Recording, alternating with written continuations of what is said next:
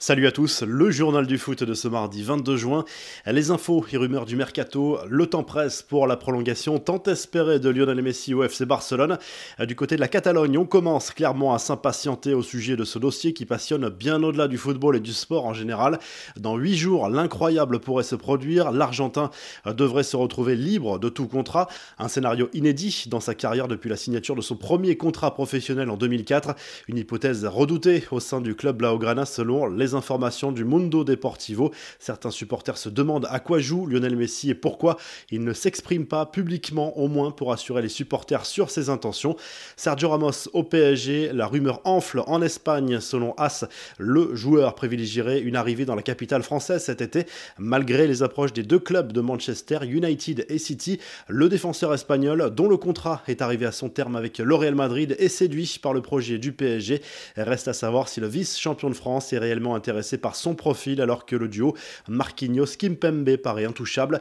Quel avenir pour Ousmane Dembélé au Barça, forfait pour l'Euro L'international français sera éloigné des terrains pendant 4 mois. Cette blessure tombe mal puisque Dembélé n'a plus qu'un an de contrat et que Manchester United et la Juve ont flairé le bon coup. Ces dernières semaines, le joueur avait ralenti les négociations pour prolonger, mais selon le Mondo Deportivo, les choses auraient changé juste avant l'Euro. Reste à savoir quel salaire pourra proposer le Barça à Dembélé. L'ancien René aimerait une rallonge, mais le club Laograna est en grande difficulté financière.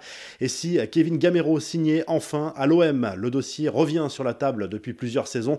En fin de contrat à Valence, l'attaquant français négocie actuellement avec le club olympien autour d'un contrat de deux saisons, selon les informations de RMC.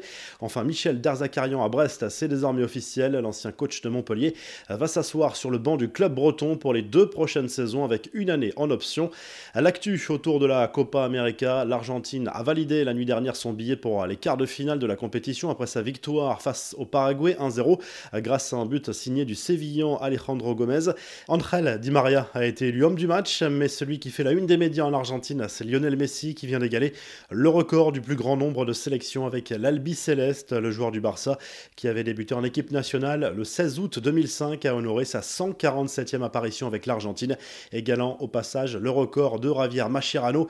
Messi rêve toujours de décrocher son premier titre majeur avec sa sélection après avoir perdu trois finales de la Copa América et la finale du Mondial 2014. Luis Suarez a lui été fidèle à sa réputation, buteur lors du match entre le Chili et l'Uruguay. Le buteur de l'Atlético Madrid a aussi joué de sa malice légendaire en titillant le gardien chilien en faisant mine de refaire son lacet juste devant lui pour l'empêcher de dégager rapidement. Les infos en bref, la reprise des Girondins de Bordeaux se précise. Selon l'équipe sud-ouest, Gérard Lopez a trouvé un accord de principe pour le rachat du club avec le propriétaire King Street et le créancier Fortress. L'homme d'affaires hispano-luxembourgeois, ex-propriétaire du LOSC, doit encore régler quelques détails pour boucler ce rachat, mais la menace d'un redressement judiciaire et d'une relégation au mieux en Ligue 2 semble s'éloigner. Enfin, on leur reproche parfois de ne pas s'engager. Antoine Griezmann, lui, a clairement affiché la couleur sur Twitter en postant ce mardi une photo de l'Allianz Arena illuminée en arc-en-ciel pour apporter une nouvelle fois son soutien à la communauté LGBT.